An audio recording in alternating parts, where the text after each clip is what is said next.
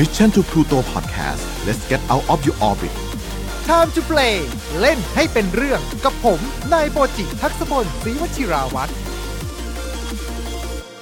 เอาละครับ สวัสดีครับ กลับมาเจอกันอีกครั้งใน Time to Play Podcast Special เจาะตำนานถวยเทพบรรพการของ HP Lovecraft กันนะครับ ซึ่งก็จะมีเป็นสัปดาห์เว้นสัปดาห์ทาง Mission to Pluto Podcast แห่งนี้ คราวก่อนนะครับ เราพูดกันถึง The Great Old One Cthulhu แต่สำหรับวันนี้ครับ เราจะมาพูดถึงเทพโบราณอีกตนหนึ่งที่โผล่มาในหลากหลายเรื่องราวของ Lovecraft มากที่สุด เทพต่างแดนที่นำพาซึ่งกลียุค เทพวิปลาส Nyarlathotep ดังนั้นนะครับ เตรียมค่า sanity ของคุณไว้พร้อม แล้วขอเชิญทุกท่านร่วมดำดิ่งไปด้วยกันกับพอดแคสต์ของเราในวันนี้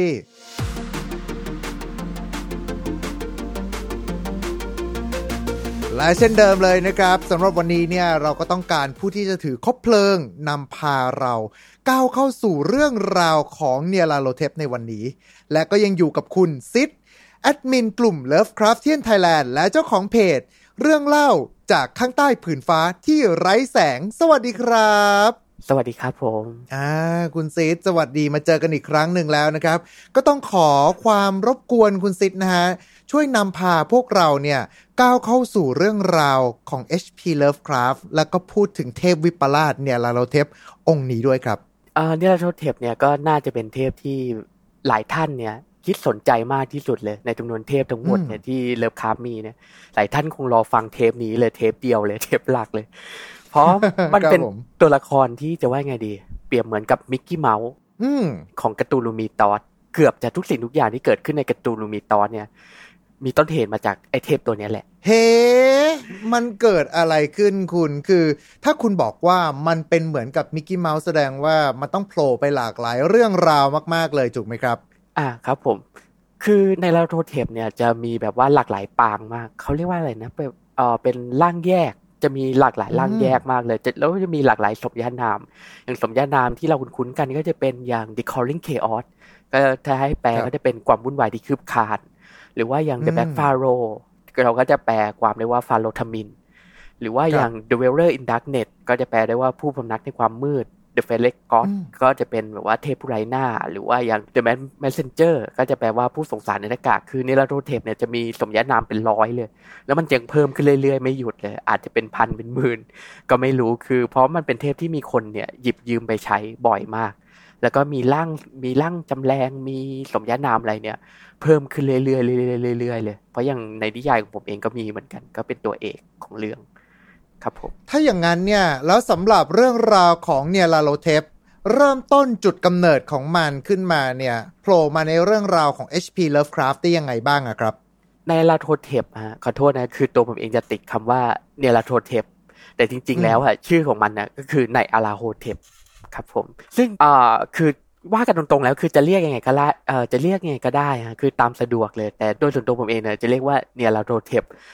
แล้วก็แต่โดยคนส่วนใหญ่เนี่ยจะเรียกว่าไนอาลาโธเทปโดยครับไนลาโทเทปเนี่ยจะได้ปรากฏตัวคนแรกอะในผลงานของตัวเลิฟคราฟต์เองอืมซึ่งถูกเขียนในปี 1920 โดยผลงานเรื่องสั้นชิ้นนั้นนะก็คือไนลาโทเทปเนี่ยแหละเป็นชื่อมันเองเลย ซึ่งไอเรื่องสั้นเรื่องเนี้ยเป็นเรื่องที่ถูกเขียนขึ้นหลังเดกอน ซึ่งเดกอนเนี่ยจะถูกเขียนขึ้นในปี 1917ครับแต่ไนลาโทเทปเนี่ยจะถูกเขียนขึ้นในปี 920 และมันเป็นเรื่องสั้นเนี่ยที่มาก่อน The Call of Cthulhu ซึ่งอย่างที่หลายท่านทราบนะ The Call of เอ่อ The Call of Cthulhu เนี่ยถูกเขียนขึ้นในอีกเกือบจะหนึ่งทศวรรษถัดไปเลย ก็คือครับไนละไนลาโทเทปเนี่ยจะเป็นตัวละครที่ถูกเขียนขึ้น ก่อนที่แบบว่าจะมีแนวเลิฟคราฟต์เนี่ยจะเริ่มแนวคิดแบบว่า Cthulhu Mythos อะคือจะเลิฟคราฟต์ยังไม่ ยังไม่ได้แบบว่าพัฒนาแนวคิดเกี่ยวกับเรื่องเกี่ยวกับจักรวาลพวกผสมเทพอะไรอย่างงี้โบราณมาทั้งหลายอะไรอย่างนั้นใช่ใช่ใช่มันจะยังไม่มีแนวคิดอย่างนั้นขึ้นมา แล้วเรื่องราวของเนี่ยลาโลเทปเนี่ยมันเริ่มต้นได้ยังไงบ้างครับ ไนลาโรเทปเนี่ยจะเป็นเรื่องละในตัวเรื่องสั้นนะครับ ปีหนึ่งพันเก้าร้อยยี่สิบที่ถูกเขียนโดยเลิฟคราฟต์เนี่ย จะเป็นเรื่องราวเกี่ยวกับผู้ชายคนหนึ่งอะที่อ้างว่า เพิ่งจะเพิ่งจะตื่นขึ้นจากอดีตกาลก็คือเพิ่งจะตื่นจากยุคอืมอียิปต์โบราณเนี่ยแล้วก็ได้เดินทางมาถึง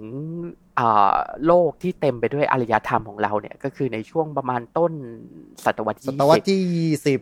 ครับผมก็คือในช่วงปี1,900กว่าๆเนี่ยแหละ ก็คือในครับช่วงเลิฟคราฟต์นะฮะโดยตัวไนลาโทเทปตัวเนี้ยก็ได้นำศาสตร์อันลี้ลับเนี่ย ตื่นกลับมาพร้อมกับเขาด้วย พวกครับ โดยไนละไนลาโทเทปเนี่ยก็ได้แสดงเนี่ยไอศาสตร์ตัวเนี้ยให้กับคนได้เห็น ก็คือไอศาสตร์พวกเนี้ยก็จะคล้ายๆ แบบว่าเทคโนโลยีประหลาด หรือว่า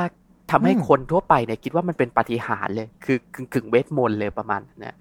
คือมันเป็นศาสตร์ที่แบบว่าก้าวล้ำมนุษย์ยุคนั้นไปแล้ว คือมันเกินความเข้าใจของมนุษย์ยุคนั้นไปแล้ว มีตัวอย่างไหมมีตัวอย่างไหมคุณ มีตัวอย่างไหมว่ามันทำอะไรได้บ้าง ถ้าว่ากันตรงๆนะส่วนโดยส่วนใหญ่เวลาพูดถึงไนลาโทเทปเนี่ย เขาก็จะมักจะวาดอะออกมาในแนวคล้ายๆ แบบว่าการแสดงแบบว่าปาฏิหาริย์คล้ายๆ แบบว่าเทสลา Tesla coil อะไอที่ยิงใส่ฟ้าอ่าฮะเปียงเปียงเปียงเปียงอะอืมส่วนใหญ่อ่าเวลาเขาวาดเป็น artwork อะเขาจะวาด artwork ทำนองนั้น ก็คือเพราะมันมีเหตุผลนะ เพราะว่าพอคุณบอกมาแบบนี้ปุ๊บเนี่ย ภาพที่อยู่ในหัวผมตอนเนี้ย ไม่ใช่เนลาโลเทปแล้วนะ เป็นโดราเอมอนแล้วล่ะ คือถ้าว่ากันตรงๆแล้วอะมันมีเหตุผลก็เพราะไนลาโทเทปเนี่ยเขาเชื่อว่าตัวเลิฟคราฟต์อะ ได้รับอิทธิพลมาจากตัวนิโคลาเทสลาครับ อืม ก็คืออืมหลายท่านคงจะคุ้นนะ คือเอ่อสำหรับท่านที่ไม่รู้จักนะเอ่อนิโคลาเทสลาเนี่ยก็คือเป็นนักประดิษฐ์อัจฉริยะ ที่อาศัยอยู่ในยุคนั้น แล้วก็บังเอิญว่า เขาเป็นคนที่คิดไฟฟ้ากระแสสลับด้วย กระแสไฟฟ้าระบบที่เราใช้งานกันอยู่นะทุกวันนี้ครับ ดังนั้นเนี่ยเอาจริงๆแล้วเนี่ยถ้าบอกว่าบิดาแห่งการไฟฟ้าจริงๆ หลายคนอาจจะนึกถึงภาพของเอดิสันใช่ไหมฮะ แต่ความเป็นจริงแล้วเนี่ยเอดิสันเนี่ยผลงานเด่นของเขาจริงๆ คือแค่ผลิตตัวหลอดไฟนะ แต่ว่าเรื่องระบบไฟฟ้าทั้งหมดที่ผ่านมาที่เราใช้งานจนถึงทุกวันนี้เนี่ยผลิตโดยนิโคลัสเทสลานั่นเองนะครับ แล้วก็อย่าจำสับสนกับรถที่ขับเคลื่อนด้วยพลังงานไฟฟ้ายี่ห้อเทสลาด้วยนะฮะอืม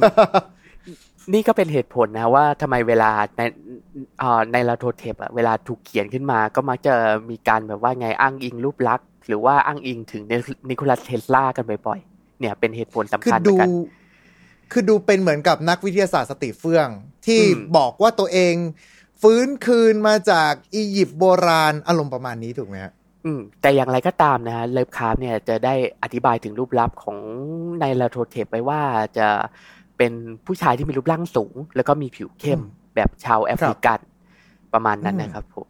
ครัโดยไนลาโทเทปเนี่ยก็ได้เอาไอ้เทคโนโลยีเนี่ยที่เขาพาติดกลับมาด้วยจากอดีตกาลเนี่ยมาแสดงปาฏิหาริย์แล้วก็ทำให้มีสาวกเนี่ยไปทั่วเลย โดยอืมโดยเรื่องสั้นเนี่ยก็จะเกี่ยวกับไอเนี่ยอ่าการที่มนุษย์เนี่ยได้เปลี่ยนไปเป็นสาวกของไนลาโทเทปคนเนี้ยเกือบทั้งโลกเลย ก็คือแบบว่ากลายเป็นสาวกทั้งหมดเลยอะทั้งโลกเนี่ยถูกครอบงำโดยไนลาโทเทปเนี่ยจะได้ตื่นกลับมาจากอดีตกาลนี่เองครับผม นี่คือสรุปในคร่าวๆของเรื่องสั้นเรื่องนั้นแล้วสรุปคือในเรื่องสั้นนั้น ผมตอนเนี้ยภาพที่ผมกำลังอยู่ในหัวผมเลยนะคุณตอนเนี้ยผมกำลังนึกถึงภาพของอีลอนมัสก์อืมประมาณนั้น แต่คืออย่างคือเหน้มืออยนเนี่ยเอาเทคอีลอโนนโลยีแปลกๆเข้ามา แล้วก็มีสาวกจำนวนมากอารมณ์ประมาณนี้นะครับ แต่อย่างน้อยอีลอนซังก็ไม่ได้ทำให้ sanity เราศูนย์นะฮะครับเอ้ยไม่ไม่ไม่คุณคุณเรียกเขาคุณเรียกเขาว่าอีลอนซังไม่ได้ เขาเคยทวีตมาแล้วว่า กรุณาเรียกผมว่า อีลอนจังโอเคอีลอนชานเอาโอเค แล้วถ้าอย่างนี้เนี่ย เรื่องราวก็คือสุดท้ายกลายเป็นว่า เริ่มต้นของตำนานเนียลาโลเทปหรือว่านายลาโลเทปเนี่ยก็คือเป็นคนที่กล่าวอ้างว่าเขา เกิดมาอยู่ในช่วงอียิปต์โบราณ แล้วก็ข้ามเวลามาจนถึงปัจจุบันนี้ พร้อมกับมีศาสตร์ที่ดูจะเป็นทั้งวิทยาศาสตร์ และดูจะเป็นทั้งไสยศาสตร์ผสมผสมกัน จนกระทั่งมีคนที่ติดตามแล้วก็ชื่นชอบเขา แล้วก็สุดท้ายกลายเป็นนับถือเขา แล้วก็กลายมาเป็นนิกายเหมือนกับเป็นศาสนาเนี่ยไนลาโลเทปเลย แล้วเรื่องก็จบแค่นั้นอืมใช่ไหมครับ ใช่ครับประมาณนั้น นั่นคือเรื่องต้นกำเนิดของไนลาโลเทปนั่นเอง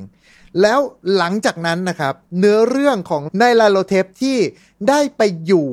ในพื้นที่เรื่องอื่นๆของ HP Lovecraft มีอะไรอีกบ้างฮะอืมต้องบอกว่าใน Nyarlathotep เนี่ยเป็นเทพที่ได้ถูกใช้โดย Lovecraft เนี่ยบ่อยที่สุดตนหนึ่งอืมเลย คือในเทพทั้งหมดเนี่ย Nyarlathotep เนี่ยจะได้ปรากฏตัวบ่อยที่สุดในผลงานของเขา คือต่อให้ต่อให้จะไม่ไปปรากฏตัว ก็มักจะถูกเอ่ยนามครับ ซึ่งไอการเอ่ยนามเนี่ยก็อาจจะไม่เอ่ยนามตรงๆ ก็อาจจะเอ่ยเป็นสมญานามอะไรอย่างเงี้ยนะฮะใน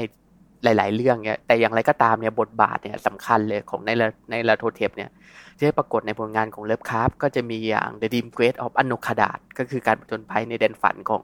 ชายคนหนึ่งที่ชื่อว่า Randolph Carter ครับหรือว่าอย่างในผลงานเอ่อ The Dream in the Witch House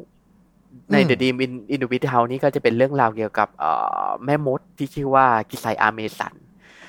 โดย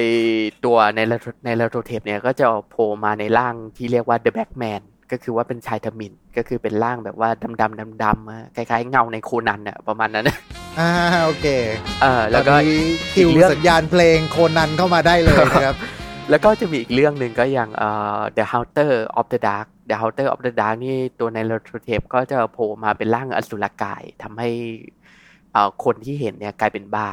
ครับ ซึ่งในเรื่องราวของเอ่อในผลงานของ Lovecraft เนี่ย Nyarlathotep เนี่ยก็จะโผล่ออกมาในทำนองเนี้ยก็คือจะเป็นเหมือนแบบว่าเป็นตัวแบบ antagonist อะก็คือเป็นตัวร้ายที่โผล่มาทำอืมแบบว่าทำให้แบบว่าชักจูงเรื่องไปสู่แบบว่าไงเอาความวุ่นวายหรือความบ้าคลั่งประมาณนี้ครับผม แต่คนอ่านเขาลิงก์กันไปเองหรือเปล่าครับ เพราะว่าในเมื่อบอกว่าตัวละคร Nyarlathotep มักจะโผล่ออกมา แล้วก็ถูกเรียกในสมญานามต่างๆ แล้วเรามั่นใจได้ยังไงว่า นั่นคือเนี่ยลาโลเทปตัวเดียวกันอ่อเหตุผลนี้จริงก็เพราะว่าอ่อในลาโรเทปเนี่ย มันเป็นยังไงดีล่ะ คือมันได้อ่อได้ถูกกล่าวถึงอ้างอิงผูกอ่อผูกกับคำว่าสีดำอะไรประมาณเนี้ยสีดำมีหลายหน้าคือการปรากฏตัวของในในลาโรเทปเนี่ยในแต่ละเรื่องสั้นนะ จะมียังไงดีอะจะมีลักษณะเฉพาะที่เป็นตัวมันเองอยู่ทำให้เราสามารถอืมผูกกลับไปกลายเป็นตัวมันได้ ครับผมครับ ก็คือเหมือนกับว่าเป็นลักษณะ อืม คือในเป็นลักษณะในเฉพาะ Nyarlathotep ที่จะมีลักษณะเอ่อจะมีลักษณะเฉพาะเป็นของตัวเอง คือเป็นจุดสังเกตได้เลย คือจะมักจะผูกกับคำว่าสีดำก็คืออย่าง Black Man Black Pharaoh หรือว่าอืมจะเป็นเทพที่ไร้หน้า คือใน Nyarlathotep เนี่ยจะแปลงร่างได้หลากหลาย ก็จะอืมแบบว่ามีหลายหน้าบางทีก็มาไร้หน้า บางทีก็สวมหน้ากากอย่างนี้ครับ ซึ่งจริง ๆ แล้วบางที Lovecraft ไอตัวประหลาดบางตัวเนี่ยที่ถูกเชื่อว่าเป็น Nyarlathotep เนี่ยก็อาจจะไม่ใช่ก็ได้อืมในความในตอนที่ Lovecraft เขียนเนี่ยเขาอาจจะไม่ได้บอกว่าเฉพาะเจาะจงว่าไอเนี่ยอาจจะเป็นในในเอ่อ Nyarlathotep แต่ผู้อ่านเองเนี่ยในยุคหลังของเราเนี่ยอาจจะเข้าไปผูกเอาไอตัวละครตัวเนี้ยไปผูกกับ Nyarlathotep แล้วก็ทำให้มัน ไอตัวอสุรกายตัวนั้นๆน่ะได้ถูกนับเป็นร่างจำแลงของ Nyarlathotep ไปด้วยครับผมก็คือเหมือนตัวไหนก็ตามที่พยายามที่จะสร้างความวุ่นวาย แล้วก็มีสัญญะเป็นสีดำเอาไว้เนี่ย ก็จะเหมือนกับว่าตีความว่าน่าจะเป็นตัว Nyarlathotep ที่ฝั่งของ HP Lovecraft เนี่ยได้เหมือนกับฝังเอาไว้อยู่ในนั้น ในเรื่องราวต่างๆ เหล่านั้น แต่โดยปกติแล้วมันก็ค่อนข้างจะโจ่งแจ้งอะก็จะเอ่ยถึงมาว่าอืมเป็นใน Nyarlathotep หรือว่าเป็น Black Pharaohหรือว่าเป็น The Black Man ประมาณนี้ครับอพอเราอ่านเสร็จก็รู้เลยว่าไอเนี่ยแหละคือ Nyarlathotep แน่นอนไม่ผิดแน่นอนครับผม อืม ครับผม เอาอย่างนี้ดีกว่าครับ แล้วจริง ๆ ในเมื่อทางฝั่งของคุณซิดเองก็พูดมาว่า เฮ้ย เนี่ยมันเป็นทั้งผู้ชายก็ได้ เป็นทั้งสัตว์ประหลาดก็ได้ แล้วก็โผล่ออกมาในหลากหลายรูปลักษณ์ แล้วมีกระทั่งชื่อบอกว่าเป็นฟาโรห์ด้วย สรุปแล้วเนี่ยแน่ละเราเทปมันคือตัวอะไรกันแน่ฮะเอ่อต้องบอกก่อนว่าในในลาโทเทปเนี่ยมันมีร่างจำแรงที่หลากหลายมากเลย คืออมอย่างที่เราจำจำๆกันก็จะเป็นร่างที่มีหงอน คือแบบว่ามันจะมีอืมหงอนยาวเลยคล้ายๆ แบบว่าคล้าย ๆ แบบว่าไอตัวหนอนนะคือมันครับจะมีแบบหงอนยื่นขึ้นไปเป็นอะโคเกะเลยข้างบนไอ้นี่จะเป็นอ่าภาพจำซึ่ง ต้องบอกก่อนว่าไอ้ภาพจำเนี่ยไม่ใช่ไม่ได้ก่อกำเนิดขึ้นเพราะผลงานของเลิฟคราฟนะฮะแต่มันเป็นภาพจำที่มาจากเกมเอ่อ TRPG ที่เรียกว่า The Call of Cthulhu ในแคมเปญที่อ่าโอเคชื่อว่า The Mark of the l a t o t e p ซึ่งมันเป็นไอเนี่ยไอ้ร่างจำแรงเนี่ยจะโผล่มาในแคมเปญนั้น แล้วคือไอ้แคมเปญเนี่ยมันเป็นแคมเปญที่ชาวชาวพีจีชอบเล่น คือพอเริ่มเดอะคอร์ประตูรูมาเนี่ย คนก็มักที่จะเล่นไอ้แคมเปญเนี้ยก่อน เพราะมันเป็นแคมเปญที่ดีที่สุดและดังที่สุดอะอันหนึ่งในเกม ครับผมก็เลยทำให้คนเนี่ยเริ่มที่จะมีภาพจำของในNyarlathotep เนี่ย จากไอ้เกมเนี้ย อืมอืมอะโอเค เพราะว่าผมเข้าใจมาตลอดว่า ไอ้ร่างนี้คือร่างที่ปรากฏอยู่ในเรื่องของ HP Lovecraft ตั้งแต่แรกเลยอ๋อไม่ใช่ครับ มันมาเป็นแคมเปญทีหลังโอเคแต่ไอ้ครับร่างที่ใน Lovecraft เนี่ยที่เราจะเห็นบ่อยก็จะเป็นร่างของใน Nyarlathotep ที่เราเล่าไป คือ เป็นชายผิวเข้มร่างสูง แล้วก็ใส่ชุดฟาโรห์อืม อืมนี่จะเป็นครับร่างที่ได้ปรากฏบ่อยๆ ในผลงานของ Lovecraft อย่างใน The Deep Quest of a n o k a d a เนี่ย ในในอืม Nyarlathotep เนี่ยก็จะปรากฏขึ้นในร่างของ Black Pharaoh เนี่ยแล้วก็จะมีอีกหลายร่างเลยอย่างร่างอย่างอสุรกายที่ปรากฏในเอ่อ The Haunter of the Dark ที่เราได้กล่าวถึงไปครับหรือว่าอย่างที่ในปรากฏใน The Dream in the Witch House เนี่ยก็จะเป็นร่างของ The Black Man ก็คือเป็นชายที่มีรูปลักษณ์คล้ายเงาแบบโคนันที่เราได้เอ่ยถึงไป มันมีหลายร่างมากเลย แล้วมันยังจะเพิ่มขึ้นเรื่อยๆ ก็คือมีคนก็มาเริ่มแต่งใช่ไหม หยิบยืมอืมไอชื่อในลาโทเทปเนี่ยไปเขียนเป็นผลงานของตัวเอง แล้วก็สร้างร่างของตัวเองขึ้นมา มันก็จะมีร่างงอกโผล่มาเรื่อยๆ แล้วก็จะมีน้ำงอกโผล่มาเรื่อยอืม ถือว่าเป็นตัวละครที่ผมจะใช้คำว่าไงดีนะ เอ่อเป็นตัวละครแนวปลายเปิด คือไม่ได้กำหนดรูปลักษณ์ แล้วก็ไม่ได้กำหนดฝั่งของจุดประสงค์ที่แน่ชัดเอาไว้ แต่แน่ ๆ คือเมื่อมีความวุ่นวายที่ใดเกิดขึ้น ที่แห่งนั้นย่อมมี Nyarlathotep ปรากฏตัวออกมาอย่างแน่นอนประมาณนั้นๆถ้าให้อธิบายจริง ๆ เนี่ยใน Nyarlathotep เนี่ยมันจะคล้ายๆแมวอะครับผมก็ครับคือว่าแบบแมวเล่นกับเหยื่อ ก็คือจริงๆอะอืมต้องบอกก่อนว่าไอ Nyarlathotep เนี่ยอ่าตามไอเดียของเราอะณปัจจุบันเนี่ยมันจะนับว่ามันเป็นเทพอะที่ทรงพลังทรงอิทธิฤทธิ์ที่สุดตัวหนึ่งใน Cthulhu Mythos อืมแต่อย่างไรก็ตามเนี่ย คือมันเป็นเทพที่สามารถที่จะแบบว่าไงอะขยิบตาทีเดียวเลยว่า เอกภพ หรือว่าอารยธรรมนุษย์เนี่ยดับสูญได้เลย คือเป็นเทพที่ทรงอิทธิฤทธิ์ขนาดนั้น แต่อย่างไรก็ตามเนี่ย มันเหมือนจะแบบว่าเล่นกับเรามากกว่า คือมาก่อความวุ่นวายหรือว่าสร้างความวุ่นวายเนี่ย เพื่อเพราะว่ามันอาจจะนึกสนุก หรือว่าอาจจะมีจุดประสงค์บางอย่างที่เราไม่เข้าใจก็ได้ แต่มันเป็นเทพที่แบบว่าสามารถสร้างปัญหาให้มนุษยชาติเนี่ย เยอะมากเลย คือไม่ว่าปัญหาอะไรก็ตามที่เกิดขึ้นในกร์ตูลูมิตอเนี่ยก็มักจะเกิดจากการแบบว่ายุยงปลุกปั่นของไอเทพตัวเนี้ยแหละ ครับผมครับ แล้วอย่างเจ้าเนี่ยลาโลเทปจริง ๆ แล้วมันคือตัวอะไรกันแน่ครับ เพราะว่าถ้าบอกว่ารูปลักษณ์ที่เราเห็นว่าหัวเป็นระยางระยางเนี่ย มาจากตัวเกม Tabletop แล้วในฝั่งของเนื้อเรื่องที่ HP Lovecraft เขาตั้งเอาไว้เนี่ยเขาเคยบอกไหมฮะว่า ไอ้นี่มันลูกเต้าเราใครและสิ่งที่มันต้องการมันคือต้องการจะทำอะไรกันแน่ ถ้าว่ากันจริง ๆ แล้วนะ คือ Lovecraft เองเนี่ยก็ไม่ได้ลงรายละเอียดอะไรเอาไว้แบบเยอะแยะแบบกระจ่างชัดนะก็คือมันเหมือนเทพตัวอื่นของ Lovecraft เลยอะคือมันมีมีรายมีรายละเอียดเหมือนกันว่ามันเป็นใครแบบตื่นกลับมาจากอียิปต์อะไรอย่างนี้ใช่ไหมฮะแต่คือว่ามันก็ครับเขาก็ไม่ได้แบบลงรายละเอียดว่ามันต้องการที่จะทำอะไรกับมนุษยชาติกันแน่ประมาณนั้น คือมันก็อืมเป็นบางสิ่งที่ละมนุษย์เราเนี่ยก็ไม่อาจจะเข้าใจได้เหมือนกันว่ามันต้องการอะไรจากเราอืม แต่อย่างไรก็ตามพฤติกรรมของมันก็แบบว่า chaotic evil ฮะก็คือมีมีอยู่เพื่อสร้างความวุ่นวายประมาณนั้นแค่นั้นเอง ก็คือจริง ๆ ตามหลักมาก็แค่นั้น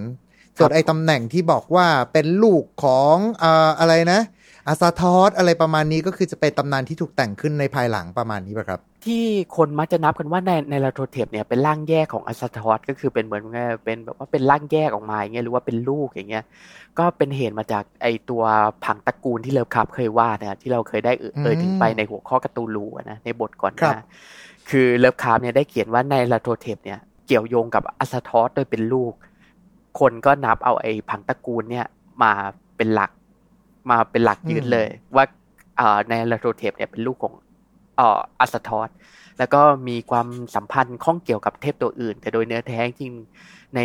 เรื่องสั้นของเขาหรือในนิยายอะไรทั้งหลายของเขาเนี่ยก็ไม่ได้เอ่ยถึงเรื่องนี้ คือมันเป็นมุกคำคำๆของเขาเฉย ก็ถือได้ว่าจริง ๆ แล้วตัวนี้ถือว่าโดนสร้างมาในยุคหลังเยอะพอสมควรด้วยเสน่ห์ของมัน แล้วก็ด้วยความที่เป็นตัวละครปลายเปิด แล้วก็สามารถที่จะเอาไปใส่กับเรื่องราว หรือว่าจะให้อยู่ในรูปแบบใดก็ได้ ในฝั่งของคุทูลูมิตอสนั่นเองนะครับ แล้วมันเคยเป็นพระเอกไหมคุณ ถามว่าเคยเป็นพระเอกไหม มันก็บอกยากนะ เพราะผมก็ไม่ได้อ่านงานแต่ในงานเขียนผมเองนี่ไนลาโทเทปเป็นนางเอกนะ โอเค โอเค โอเค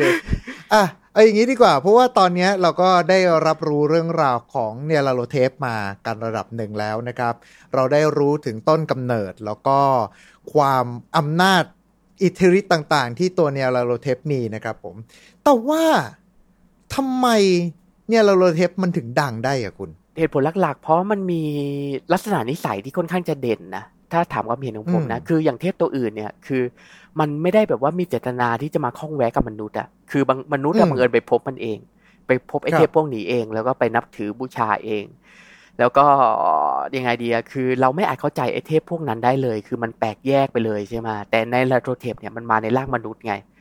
แล้วมันมีลักษณะเฉพาะที่ใกล้เคียงกับมนุษย์เราอะคือมันสามารถที่ครัจะบแสดงอารมณ์ แสดงบุคลิก แรงนิสัย แม้แต่ไอ้ร่างจำแรงของมันก็ยังเป็นมนุษย์ใช่ไหมคือมันเป็นเทพอืมที่มีความใกล้เคียงกับมนุษย์มากที่สุด แล้วเราครับสามารถที่จะแบบว่าไงดีอะเข้าใจอะเข้าใจในตัวในแบบว่าไงอะในตัวมันเนี่ย ได้มากที่สุด คือมันเป็นเทพที่ใกล้เคียงกับมนุษย์มากที่สุดนั่นแหละ ก็เลยทำให้มาเอ่อเราอะรักไอเทพตัวเนี้ย เพราะมันเรา เราพอที่จะเข้าใจมัน เราพอที่จะเข้าใจว่ามันมามันมาเพื่ออะไรต้องการที่จะทำอะไรกับเรา หรือมีจุดประสงค์ที่จะเล่นสนุกกับมนุษย์หรืออะไรประมาณนั้นนะครับ อืมอืมคือถ้าเกิดว่าจะให้เทียบกันเนี่ย ถ้าเกิดว่ามองทางด้านของคุตูลูมีตอสเองอะอย่างคอฟคุตูลูเองอย่างตัวตัวคุตูลูหรือว่าตัวเทพอื่นๆ เนี่ย มักจะอยู่ให้นึกสภาพว่าเหมือนตัวเราอะเป็นเทพแล้ว ในโลกที่เราอาศัยอยู่นี้มันก็อาจจะมีแบบพวกมดพวกแมลงอะไรอย่างนี้ไปอยู่เรื่อยๆ ถูกไหมครับ ดังนั้นเนี่ยถ้าเกิดว่าจะให้เทียบกันแล้วเนี่ยเหมือนกับว่ามันมีมดสักกลางหนึ่งซึ่งอยู่หลังบ้านของเรา เราก็ไม่ได้ใส่ใจกับมันหรอก แต่ว่ามดเหล่านั้นอาจจะมองแบบโหนี่มันเทพบรรพการเกิดมาก่อนที่ฉันจะเกิดมากี่รุ่นต่อกี่รุ่นแล้ว มดเหล่านั้นก็อาจจะมาลักษณะนับถือเราก็ได้ หรือบางทีเราก็อาจจะเผลอไปเหยียบรังมดเหล่านั้นก็ได้ แต่ว่า เนี่ยเราโรเทปมันกลายเป็นตัวเทพที่แทนที่จะยืนอยู่เฉยๆ และเราเหมือนกับว่าไม่ได้สนใจซึ่งกันและกัน แต่ตัวในโรเทปมันกลายเป็นว่ามันพยายามที่จะไปเล่นกับมดในหลังนั้น อืมแล้วก็พยายามที่จะก่อความวุ่นวายต่าง ๆ ด้วย ทั้งทั้งๆที่จริง ๆ แล้ว มันก็มีพลังเท่ากับเทพตนอื่นที่กระพริบตาทีเดียวก็สามารถที่จะทำลายล้างสิ่งต่างๆ เหล่านี้ได้อืมแต่นั่นก็คือด้วยความที่เขาเทพองค์นี้ มาเล่นกับมนุษย์ ก็เลยดูเป็นเหมือนกับตัวละครที่สามารถเอามาใส่ได้ กับทุกเรื่องราวเลย เป็นตัวละครในโอพีถ้าว่ากันตรงๆแล้วคือ มันเป็นเทพที่มีความใกล้เคียงกับมนุษย์มากที่สุดนะฮะก็เลยทำให้มันเป็นครับเทพที่แบบว่าถูกจดจำแล้วก็มักที่จะถูกหยิบยกมาใช้บ่อยครั้งมากที่สุดเพราะมันมีภาพจำที่ค่อนข้างแบบว่ากระจ่างชัดมากที่สุดในจำนวนเทพหลายตนน่ะที่มีอยู่ในการ์ตูนครับมีตอนครับผม อืม ไอซีครับผม แล้วสำหรับเนี่ยเราเทปเองเนี่ย หลายครั้งเราก็จะเห็นว่าก็จะไปโผล่ตาม pop culture ต่างๆจำนวนมากด้วย ใช่ เออ แล้วถ้าเกิดว่าจะให้นับกันตรงๆเลยคือ ครั้งแรกสุดที่มาตัวผมเองอะเริ่มมาสนใจเอ่อ HP Lovecraft เนี่ย เป็นเพราะว่าอนิเมะเป็นแอนิเมชันจากญี่ปุ่นอยู่เรื่องหนึ่งนั่นก็คือเรื่องเนียรุโกะเนียรุโกะนะใช่แล้วเรื่องนั้นแหละ เออเพราะว่าเรื่องนั้นเนี่ยเขาก็จะหยิบตัวละครเนียลาโลเทปแล้วก็พวกเทพบรรพกาลต่างๆ เนี่ย มาดัดแปลงเป็นสาวน้อย แล้วก็เรื่องราวก็จะเป็นเรื่องราวรักใสๆกันประมาณนี้ แต่ว่าอืมตัวละครเหล่านั้นก็ยังคงไว้ซึ่งพลังแห่งเทพโบราณอยู่ดี แล้วตัวนางเอกของเรื่องเนี่ยก็จะดัดแปลงมาจากเนลาโลเทปแต่แทนที่จะแบบว่าเรียกว่าเนลาโลเทปจังไม่ใช่ ก็จะหั่นเหลือแค่คำว่าเนียรูโกะนั่นเองนะครับ แต่ว่ามันมีเรื่องอื่นๆไหมคุณที่เนียลาโลเทปกลายไปเป็นเหมือนกับตัวละครเด่นๆ ในเรื่องนั้นด้วย อืมผมเชื่อว่าผู้ฟังส่วนใหญ่ก็น่าจะเป็นแบบสายไอสายอนิเมะสายญี่ปุ่นใช่ไหมหรือว่าสายเกม ครับ ผมคิดว่าที่มีเด่นๆเลยอะที่แบบว่าพอเอ่ยถึงแล้วคนร้องอ๋อเลยก็น่าจะเป็น The Moon Presence ใน Bloodborneอืมอืมอืมอืมก็คือไอเทพตัวเนี้ยจะเป็นเทพที่ได้รับเอ่ออิทธิพลน่ะ มาจากเนลเนลโทเทปอีกทีหนึ่งครับ ก็คือไอเทพบอสตัวสุดท้ายที่มันมันมารู้สึกว่าเป็นบอสลับหรือเปล่าใช่ปะอ่าเป็นบอสฉากจบลับใช่ แต่ว่าอืมมันก็ไม่ได้ลับขนาดนั้นนะเพราะว่าทุกคนก็ต้องผ่านฉากจบนี้กันระดับหนึ่งอยู่แล้วล่ะ ไอตัว The Moon Present แต่ว่ามันมันระยางที่หัวมันไม่ได้มีเส้นเดียวนะคุณมันมีหลายเส้นเลยนะ อืม ก็คือ The Moon The Moon Present เนี่ยจะเป็นในเนี่ยจะเป็น อะยังไงเดียได้รับแรงบันดาลใจมาจากในในลาโทเทปก็คือในลาโทเทปเนี่ย คือละมันจะมีร่างจำแรงของมันหลายร่างอะที่แบบว่ามีหนวดอืมขยุกขยักมีหนวดขยุกขยักเหมือนกัน เพราะอย่างไอ้ที่มีหงอนเนี่ยอย่างที่เราเอ่ยถึงไปใช่ไหมอย่างเนเนรุโกะอย่างเงี้ยก็มีอโฮเกะครับ ซึ่งเออจะว่าไปไออโฮเกะอะเขามันเป็นจุดเด่นหนึ่งเหมือนกันนะของในลาโรเทปคือพอเอ่ยถึงปุ๊บเสร็จอะเนี่ยสำหรับพวก pop culture อะไรทั้งหลายอะต้องนึกถึงอโฮเกะไอหงอนที่ยื่นออกมาก่อนเลย ครับ อืม อืม ซึ่ง The Moon Present เนี่ยก็มีจุดเด่นตรงไอจุดเด่นของในเอ่อในลาโรเทปค่อนข้างเยอะ ก็คือว่ายังไงดีอะมาจากดวงจันทร์ ก็คือในลาโรเทปเนี่ยในในแนวคิดเดิมของตูลูมิตอสอะก็คือสถิตอยู่บนดวงจันทร์อ้าวแต่เขาบอกเขามาจากอียิปต์ไม่ใช่เหรอคุณ อืม ก็คือเปล่าหมายถึงมันพำนักอยู่บนไอ้นี่ดวงจันทร์ในแดนฝันไงอ๋อโอเคครับ ก็คือ The Moon Presence เนี่ยมันมาจากดวงจันทร์ใช่ไหมแล้วก็มีลักษณะอืมเด่นของเนลโรเทปเนี่ยค่อนข้างครบ เขาก็เลยครับเชื่อเชื่อว่าเนี่ย ไอตัวตัวเนี้ยไออสุรกายที่เป็นบอสบอสใหญ่ตัวเนี้ย มันก็มีที่มาจากไอเนลโรเทปนี่เอง อืม หรืออย่างเด่นๆเนี่ยก็จะมีอย่างใน Persona 2 ใน Persona 2 เนี่ยอ่าก็จะเป็นตัวร้ายหลักเหมือนกัน ก็คือมาในร่างของฮิตเลอร์ ครับ อือืม I see แล้วก็เหมือนเหมือนเนียลาโลเทปใน Persona เองก็จะออกมาเป็น ผมไม่แน่ใจเป็นศัตรูหรือว่าเป็นอะไรยังไงหรือเปล่าให้มาสู้ ทั้งซีรีส์ของไอตัว Megami Tensei ด้วย อืมใน Megami Tensei ก็จะโผล่ออกมาเป็นยังไงเดียวเป็นผมไม่แน่ใจนะมันเป็นอสุรกายปะเขาเพราะผมไม่ใช่แฟนซีรีส์นี้ไง แต่รู้สึกครับว่าจะเป็นในเนี่ยจะเป็นตัวที่โผล่ออกมา หรือว่าอย่างใน Persona เองบางภาคเนี่ยก็โผล่มาในฐานะ Persona ด้วย อืมหรืออย่างไอเนี่ยอย่างในซีรีส์ Yu-Gi-Oh เนี่ยที่เป็นการ์ดเนี่ย ผมก็เพิ่งเจอครับมาเหมือนกันไปขุดข้อมูลแล้วก็เจอมามันจะมีไอเนี่ยการ์ดที่ชื่อว่าOuter God Nyarla ซึ่งก็ได้อืมไอตัวเนี้ยคือค่อนข้างชัดเลยว่าได้รับอิทธิพลมาจากไนลาโรเทปหรือว่าอย่างการ์ตูนก็จะมีอย่างเอ่อ Demonbane Demonbane นี่ก็เป็นการ์ตูนแบบว่าหุ่นพวก super robot อะที่อิงจากครัไอบเนี่ย Cthulhu Mythos ก็จะมีไอเนี่ยก็จะมีตัวตัวละครที่เป็นเอ่อไนลาโรเทปเนี่ยแหละโผล่ออกมาด้วย ครับผมอืมครับผม เพราะจริง ๆ แล้วเนี่ยถ้าเกิดว่ากลายเป็นว่าเวลาตอนที่เราอยู่ในส่วนของตัว pop culture เอง แล้วถ้าเกิดว่ามันมีลักษณะของตัวละครที่ที่มาเพื่อก่อความวุ่นวายอะเราก็มักจะเจอว่ามันก็จะต้อง relate คือถ้าเกิดว่าก็จะพยายามที่จะผูกให้เข้ากับ Cthulhu Mythos ไอตัวละครที่พยายามที่จะสร้างความวุ่นวายทั้งหลายเนี่ย ก็จะต้องถูกผูกกับตัวเนลาโลเทปอย่างยังหลีกเลี่ยงไม่ได้กันเลยทีเดียวนะครับ คือเรื่องราวทั้งหมดใน Cthulhu Mythos เนี่ยไอความวุ่นวายยุ่งเหยิงเลยทั้งหลายเนี่ยมักมักจะยังไงเดียคือตัวเอกอะมักจะถูกชักนำไปสู่เรื่องราวนั้นนะโดยในไนลาโรเทปเนี่ยแหละครับผม อืม I see ครับผม เพราะว่าอย่างตัวเกมที่ผมเล่นเองอย่างไอ Fate/Grand Order เองเนี่ยก็ถ้าจะไม่ผิดรู้สึกว่าจะมีตัว ตัวละครที่ชื่อว่า BB ซึ่งพยายามที่จะสร้างความวุ่นวายchaos ในระดับหนึ่งเลยทีเดียว แล้วก็ร่างของนางเอกเนี่ยก็คือเหมือนกับถูกผนึกเข้าไว้กับตัวเทพเนียลาโลเทปด้วยเช่นเดียวกันครับอะโอเค นี่ก็น่าจะเป็นเรื่องราวสำหรับวันนี้นะครับว่าด้วยเทพโบราณเนียลาโลเทปหรือไนลาโลเทปนั่นเองนะครับผมก็สำหรับคนที่เคยอ่านตามนิยาย หรือว่าเคยเล่นเกม ก็น่าจะเข้าใจมากขึ้นนะครับกับเทพโบราณแห่งความวิปราชองค์นี้นั่นเองนะครับ ยังไงก็ตามวันนี้ก็ต้องขอขอบคุณนะครับ ทางคุณซิดเป็นอย่างสูงด้วยที่ได้มาร่วมพูดคุยกับเราในวันนี้ ถ้าเกิดว่าใครสนใจเรื่องราวของ Lovecraft นะครับ ก็สามารถที่จะกดหาได้คำว่า Lovecraftian Thailand แล้วก็มาร่วมพูดคุยกันในกลุ่มเลยนะครับ ยังไงก็ตามวันนี้ขอบพระคุณมากเลยนะครับ คุณซีดขอบคุณครับ อ่าแล้วก็ขอขอบคุณนะครับ ท่านผู้ฟังของเราด้วยเช่นเดียวกันนะครับ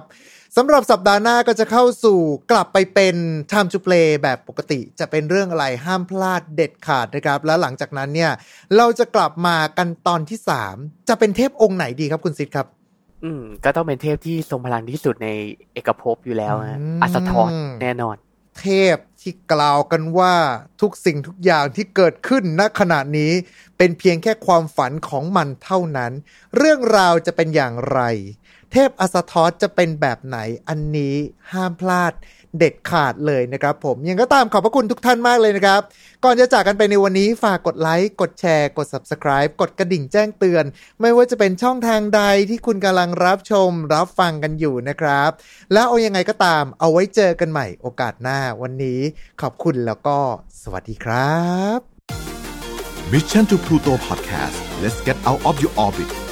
Time to play เล่นให้เป็นเรื่อง